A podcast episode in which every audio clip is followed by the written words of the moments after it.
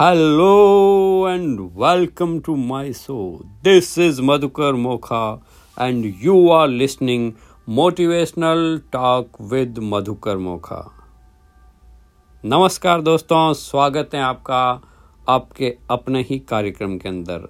धन्यवाद धन्यवाद धन्यवाद। साथियों, कल हम बात कर रहे थे नेपोलियन हिल की पुस्तक थिंक एंड ग्रो रिस्क के बारे में। आज उसी सब्जेक्ट के बारे में बात करेंगे।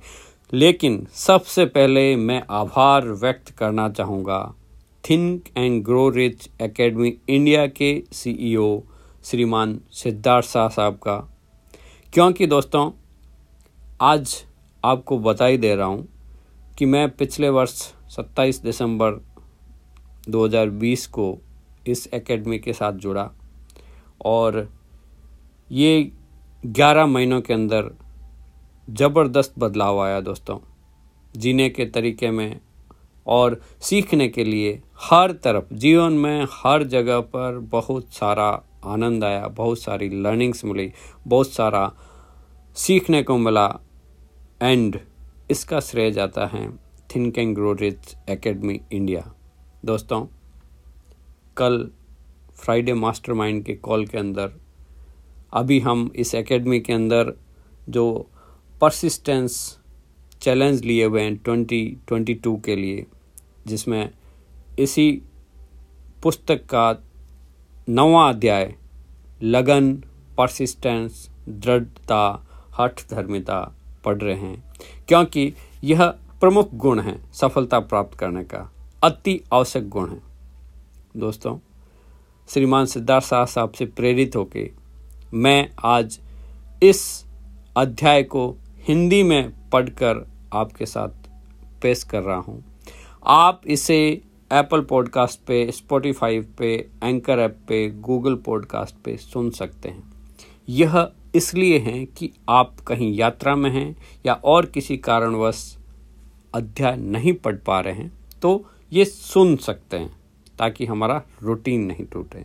दोस्तों, इसके लिए मैं थिंक एंड ग्रोटेज एकेडमी के सभी मेंटर्स का आभार व्यक्त करना चाहूँगा, जिसमें प्रमुख आप सभी जानते हैं, श्रीमान भारत भाई और श्री रवि वर्मा सर।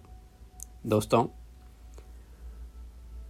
ये अध्याय शुरू करता हूँ मैं। नवा अध्याय है, लगन, दृढ़ता, हठ।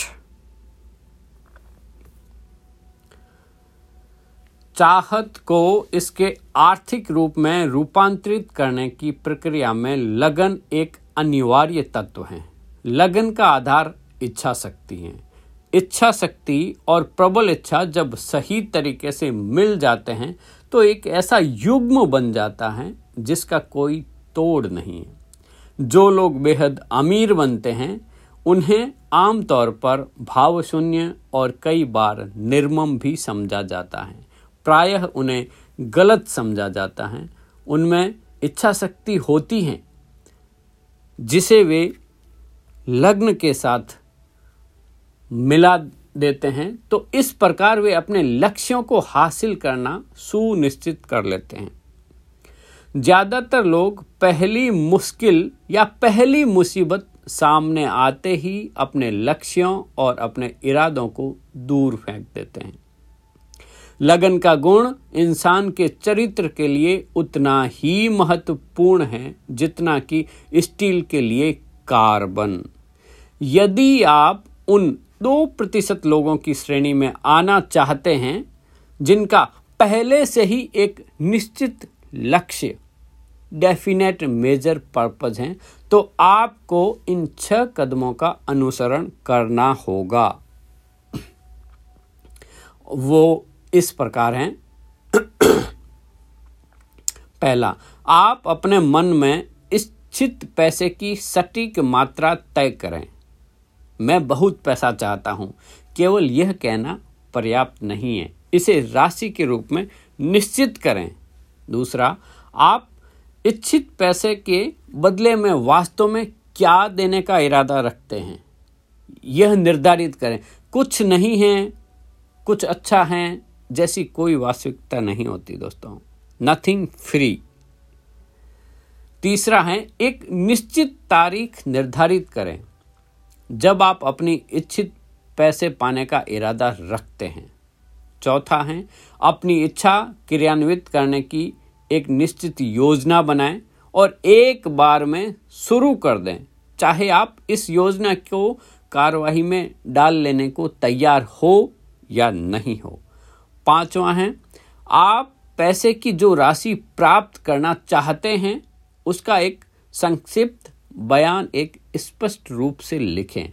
इसके अधिग्रहण की समय सीमा तय करें, व पैसे के बदले में आप क्या देना चाहते हैं, बताएँ।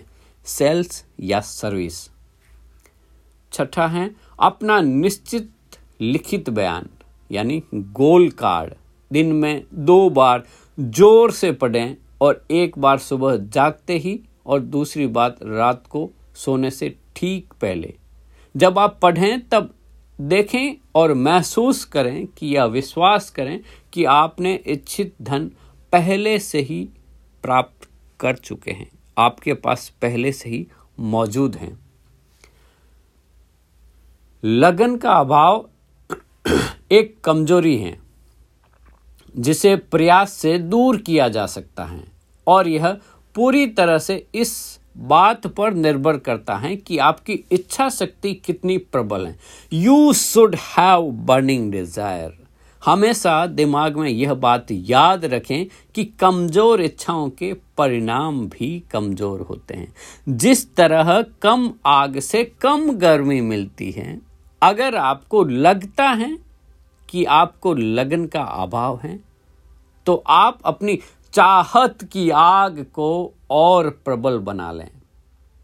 दौलत उस आदमी की तरफ़ खींची चली आती है, जिसका मन उसे आकर्षित करने के लिए तैयार है।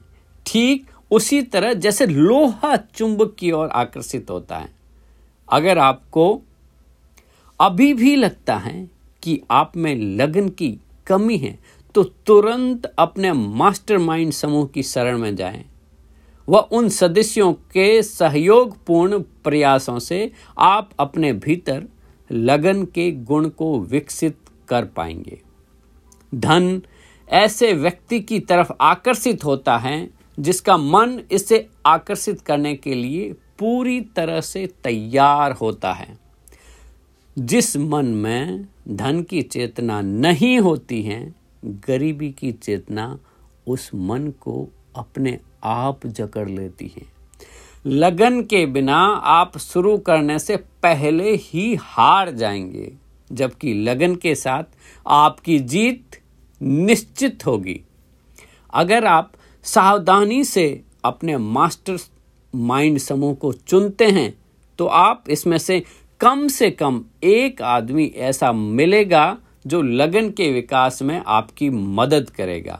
आपकी शुरुआत भले ही कितनी धीमी क्यों न हो, परंतु ज़रूरी यह है कि आप लगातार अपने लक्ष्य को दिशा में आगे बढ़ते रहें। सफलता एक दिन आपके कदम चूमेगी, तब सारी दुनिया आपको एक दिन कहेगी साबास हम जानते थे कि तुम यह कर सकते हो अपनी असफलताओं की सीढ़ी पर चढ़कर आगे जाएँ।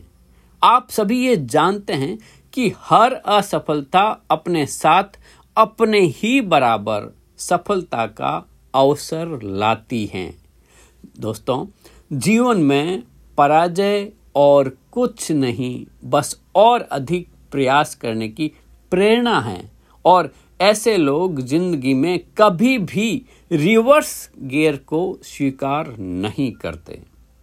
आप स्वयं को लगनशील बनाने का प्रशिक्षण दे सकते हैं। लगन एक मानसिक अवस्था है, इसलिए इसे विकसित किया जा सकता है। सभी मानसिक अवस्थाओं की तरह लगन भी निश्चित कारणों पर आधारित हैं और जो निम्नलिखित हैं। पहला है निश्चित उद्देश्य। आप क्या चाहते हैं यह जानना लगन के विकास का पहला और शायद सबसे महत्वपूर्ण कदम है। एक दृढ़ उद्देश्य व्यक्ति को कई बाधाओं के पार ले जाता है।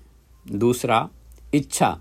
जब किसी वस्तु को हासिल करने की आपकी प्रबल इच्छा हो, यानी बर्निंग डिज़ायर हो तो लगन हासिल करना और उसे बनाए रखना तुलनात्मक रूप से बहुत आसान हो जाता है। तीसरा है आत्मनिर्भरता।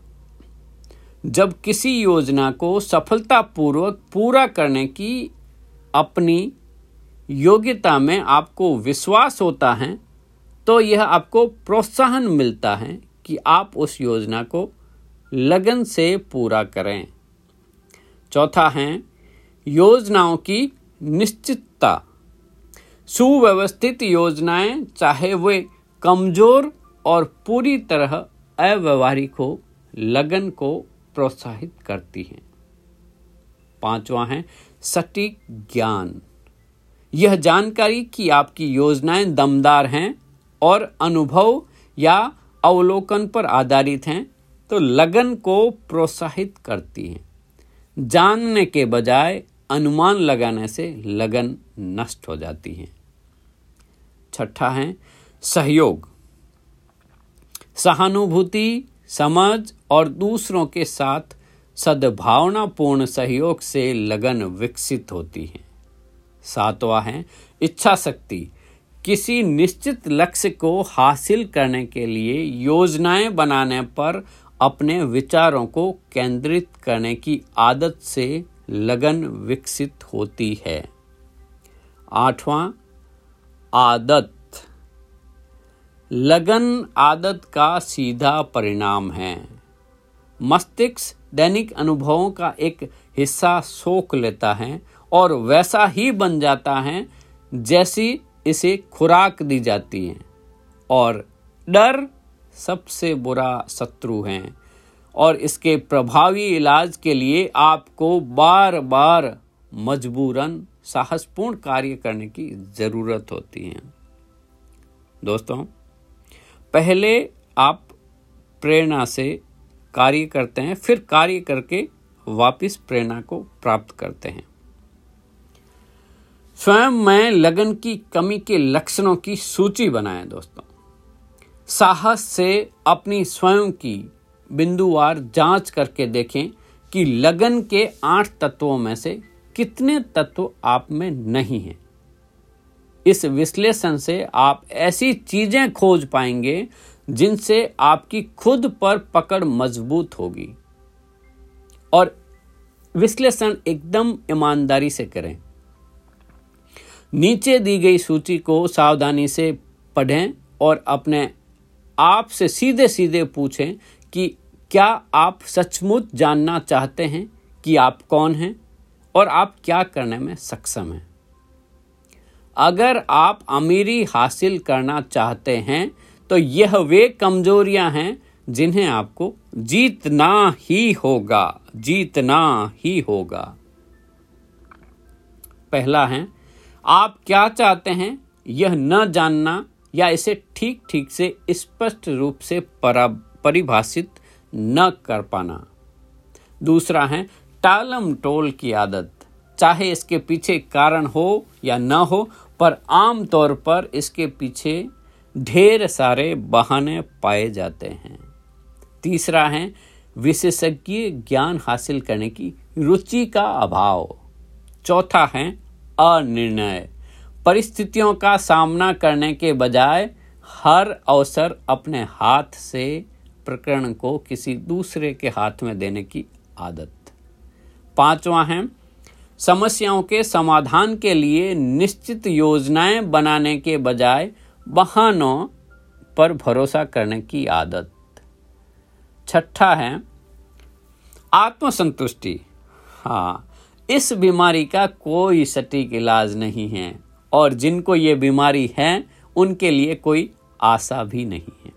भूल कर भी संतोष न करें। संतोषम परम सुखम, साधुओं की दृष्टि से एक अच्छा सिद्धांत है, परंतु सांसारिक मनुष्यों के लिए संतोष का अर्थ है जड़ होकर बैठ जाना। जड़ता या स्थिरता कम से कम लक्ष्मी माता को तो प्रिय नहीं है। वे तो महाचंचला हैं, उनके साथ छोड़ने से उनका साहचर्य प्राप्त होता है। उनके साथ दौड़ने से ही उनका साहचर्य प्राप्त होता है। आशा में जीवन ही सबसे सुखी है। यहाँ पे कर्म का सिद्धांत है दोस्तों। आपको प्रयास करना है, उसके बाद जो मिलता है, ये संतोष उसके लिए है। फिर से प्रयास करना है। सातवां है, उदासीनता जो आमतौर पर सभी प्रकरणों में समझौता करने की तत्परता में झलकती है। बजाय इसके कि विपरीत परिस्थितियों का सामना किया जाए और उनसे संघर्ष किया जाए। आठवां पॉइंट है, अपनी गलतियों के लिए दूसरों को दोष देने की आदत और विपरीत परिस्थितियों से बचकर निकलने की आदत। नौवा है, इच्छा की कमज़ोरी। कर्म को प्रेरित करने वाले लक्ष्यों के चुनाव में लापरवाही के कारण ऐसा होता है। दसवां पॉइंट है, पराजय की संभावना नज़र आते ही मैदान छोड़ने की आदत।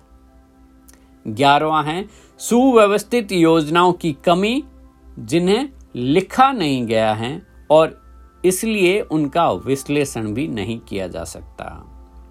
बारवा है। विचारों के साथ आगे बढ़ने को नजरअंदाज करने की आदत या अवसर आने पर उसका लाभ न उठाने की आदत। तेरवा है। दृढ़ इच्छा करने के बजाय सिर्फ़ कल्पना लोक में विचरण करना। चौदवा है, अमीरी के लक्ष्य के बजाय गरीबी के साथ समझौता करने की आदत। कुछ बनने, कुछ करने और कुछ हासिल करने की महत्वाकांक्षा का अभाव।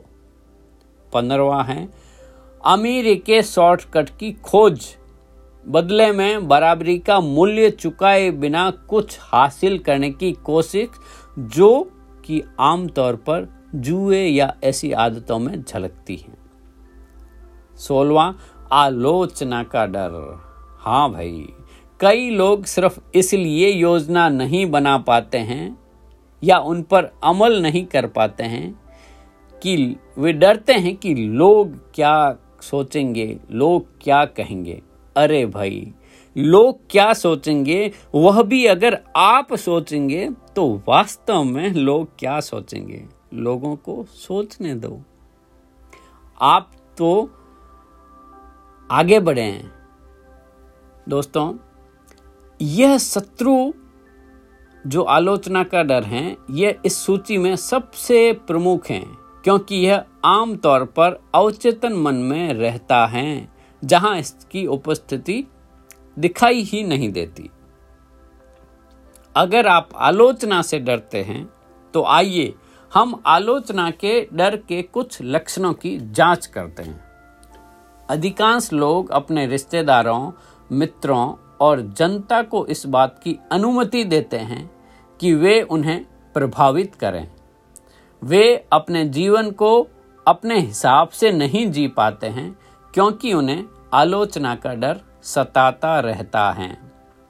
बहुत बड़ी संख्या में तो लोग विवाह करने में भी गलती करते हैं और उस गलती को कभी नहीं सुधार पाते। नतीजा यह होता है कि वे जीवन भर दुखी और परेशान रहते हैं। क्योंकि उन्हें यह डर होता है कि गलती को सुधारते समय लोग आलोचना करेंगे। जो भी इस प्रकार के डर के सामने हार मानता है, वह जानता है कि इससे कितना बड़ा नुकसान होता है। क्योंकि इससे महत्वाकांक्षा नष्ट होती है और हासिल करने की इच्छा भी। लोग बिज़नेस में जोखिम उठाने से इनकार कर देते हैं, क्योंकि उन्हें आलोचना का डर होता है, जो असफल होने के बाद उन्हें सुनने को मिलेगी। इन मामलों में आलोचना का डर सफलता की इच्छा से अधिक प्रबल होता है।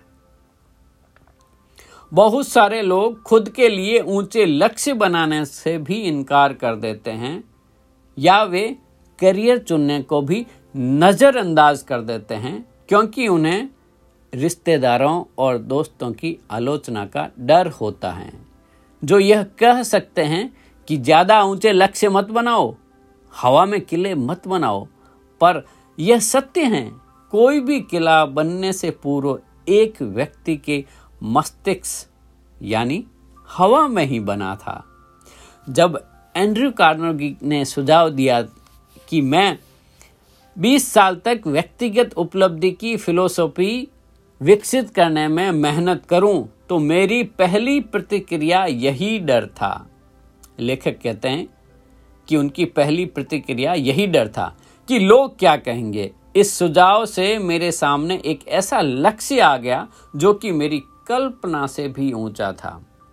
एक ही झटके में, एक ही झटके में मेरा दिमाग बहाने बनाने लगा और सभी बहाने आलोचना के इसी अंदरूनी डर की वजह से बने थे। मेरे अंदर किसी ने कहा, तुम इसे नहीं कर सकते।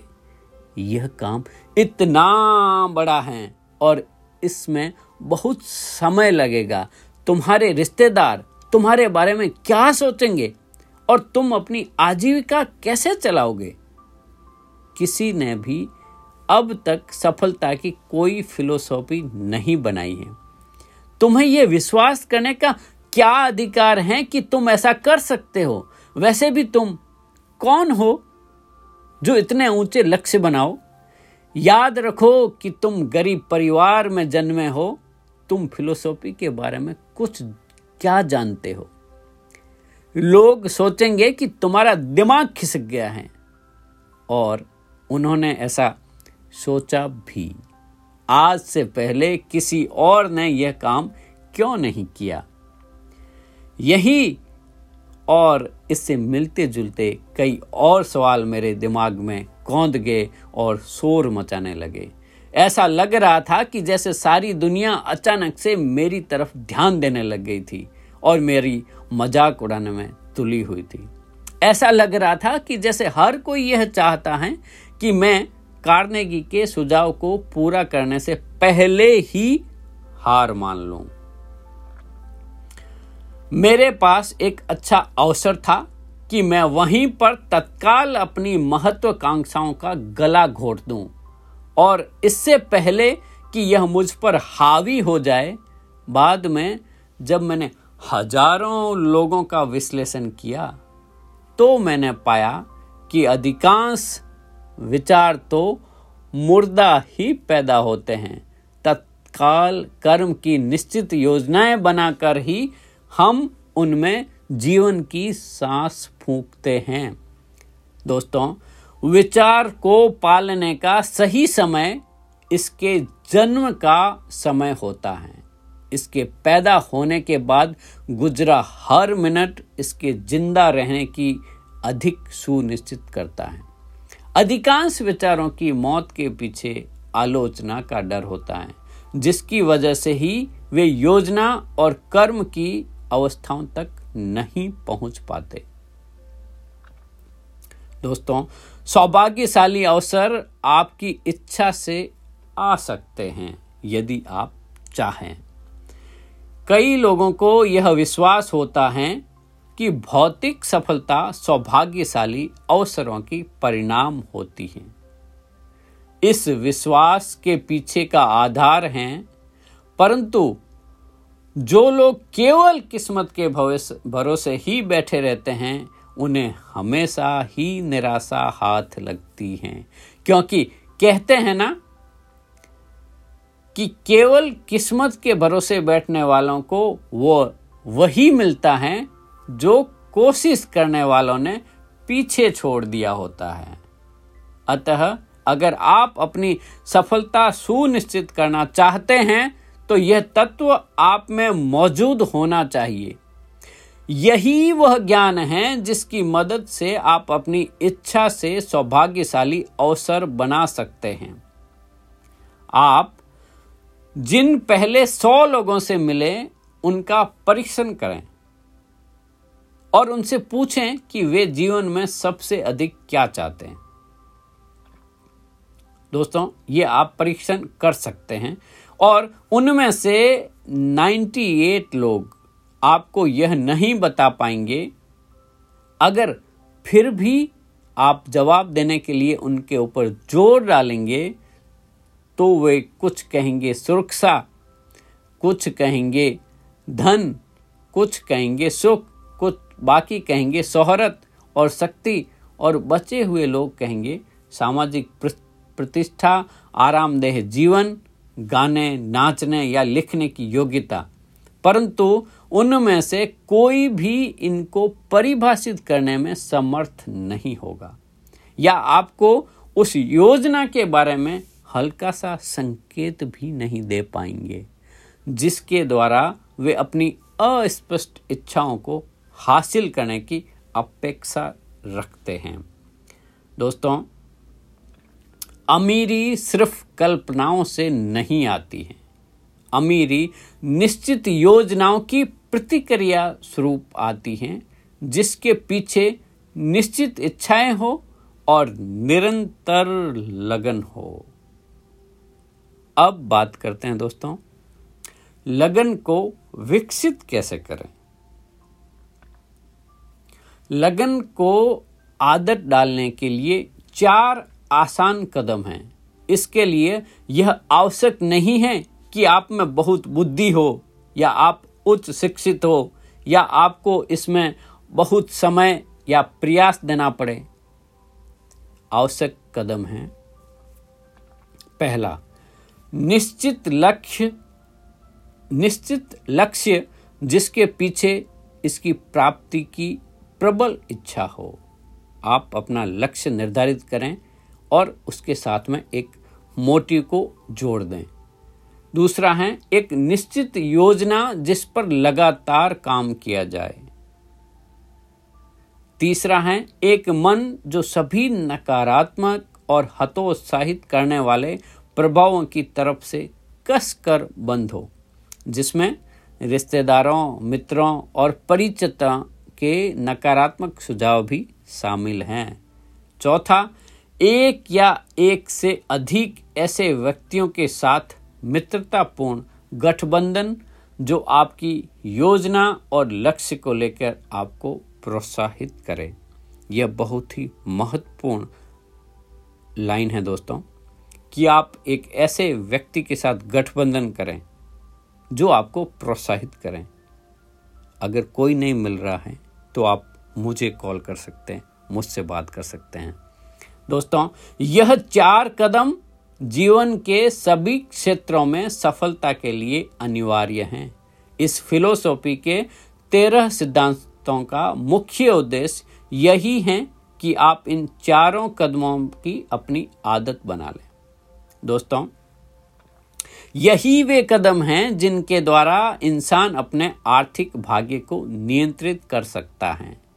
हाँ यही वे कदम हैं जो विचार की, स्वतंत्रता की ओर ले जाते हैं।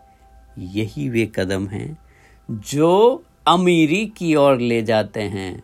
यही आपको शक्ति, प्रसिद्धि और सांसारिक प्रतिष्ठा का रास्ता दिखाते हैं। यही वे चार कदम हैं जो आपको लाभदायक अवसरों की गारंटी देते हैं। यही वे कदम हैं जो सपनों को, भौतिक यथार्थ में बदलते हैं। दोस्तों, यही वे कदम हैं जो आपको डर, हताशा, उदासीनता पर विजय दिलवाते हैं। साथियों, जो इन चार कदमों को उठाना सीख जाते हैं, उन सभी के लिए एक शानदार पुरस्कार हैं और यह पुरस्कार हैं अपना खुद का भाग्य लिखने का अधिकार। और जीवन से अपनी मुँह मांगी कीमत मांगने और पाने का रास्ता। साथियों, मुश्किलों से कैसे जीते? लगनशील व्यक्तियों के पास वह कौन सी रहस्यमयी शक्ति होती है, जिसकी वजह से उनमें मुश्किलों पर विजय प्राप्त करने की क्षमता होती है? क्या लगन का गुण इंसान के मस्तिष्क में किसी तरह की आध्यात्मिक, मानसिक या रासायनिक गतिविधि को उत्पन्न करता है, जो पराभौतिक शक्तियों को उसमें संपर्क में ले आता है। क्या अनंत प्रज्ञा उस व्यक्ति के पक्ष में हो जाती है, जो युद्ध में हार जाने के बाद भी संघर्ष करता रहता है, जब सारी दुनिया उनके विरोधी खेमे में हो? यह और इसी तरह के कई सवाल मेरे दिमाग में, तब आए जब मैंने हेनरी फोर्ड जैसे लोगों का अवलोकन किया जिन्होंने शून्य से शुरुआत की। दोस्तों, यदि आपके दिमाग में भी ऐसे प्रश्न आ रहे हैं तो आप मुझे मैसेज कर सकते हैं, कॉल कर सकते हैं। आप think and grow rich academy India को ज्वाइन कर सकते हैं दोस्तों। और बहुत बड़ी खुशखबरी आपके लिए। हमारे चीफ मेंटोर सिद्धार्थ शाह साहब ने आज ही मतलब कल ही ये घोषणा की है कि उन्होंने एक फ्री एंट्री के लिए गेटवे ऑफ़ टीएजेआर का टेलीग्राम ग्रुप बनाया जिसमें आप निशुल्क जुड़कर गतिविधियों को समझ सकते हैं कि कैसे हज़ारों लोग इस राह पर जुड़कर इसी टाइम टेस्टेड फॉर्मूले को अपनाकर अपने जीवन में सफलता हासिल की। दोस्तों, यहाँ लेखक आगे कह रहे हैं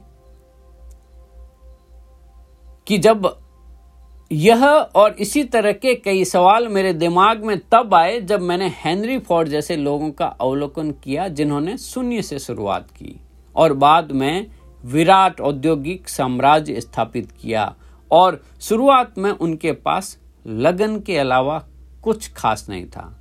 या थॉमस अल्वा एडिसन को ले लें, जो सिर्फ़ तीन महीने स्कूल में गए थे और उन्होंने लगन को talking machine moving picture machine बिजली के बल्ब और 50 अन्य उपयोगी आविष्कारों में परिवर्तित कर दिया। मैंने इन दोनों को कई वर्षों तक करीब से अध्ययन किया। इसलिए मैं यह बात वास्तविक ज्ञान के आधार पर कह रहा हूँ। मैंने उन दोनों में लगन के अतिरिक्त और कोई गुण नहीं देखा। यही उनकी महान उपलब्धियों का स्रोत हैं।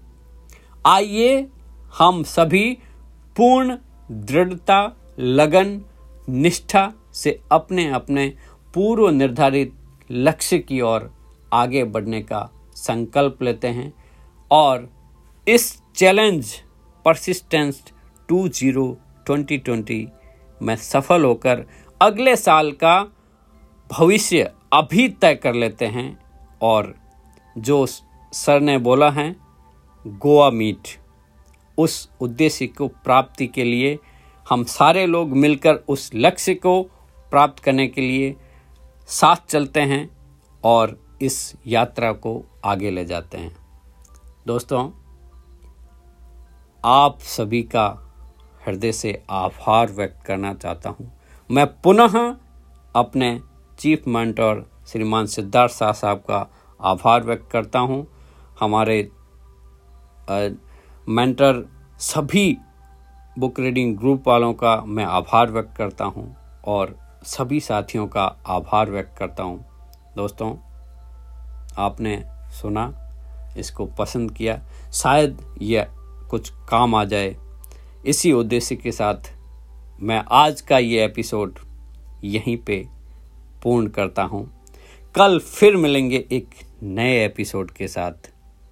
हाँ दोस्तों लेकिन मैं टेलीग्राम लिंक का जो डिस्क्रिप्शन में डालता हूँ, वहाँ से आप अपने दोस्तों, रिश्तेदारों, मित्रों, किसी को भी उसमें जोड़ सकते हैं। That is gateway for T A G R आएँ और देखें और समझें कि कैसे एकेडमी के लोग अपने लक्ष्यों को प्राप्त कर रहे हैं। पुनः सभी का हृदय से आभार। धन्यवाद। धन्यवाद धन्यवाद। जय हिंद जय भारत।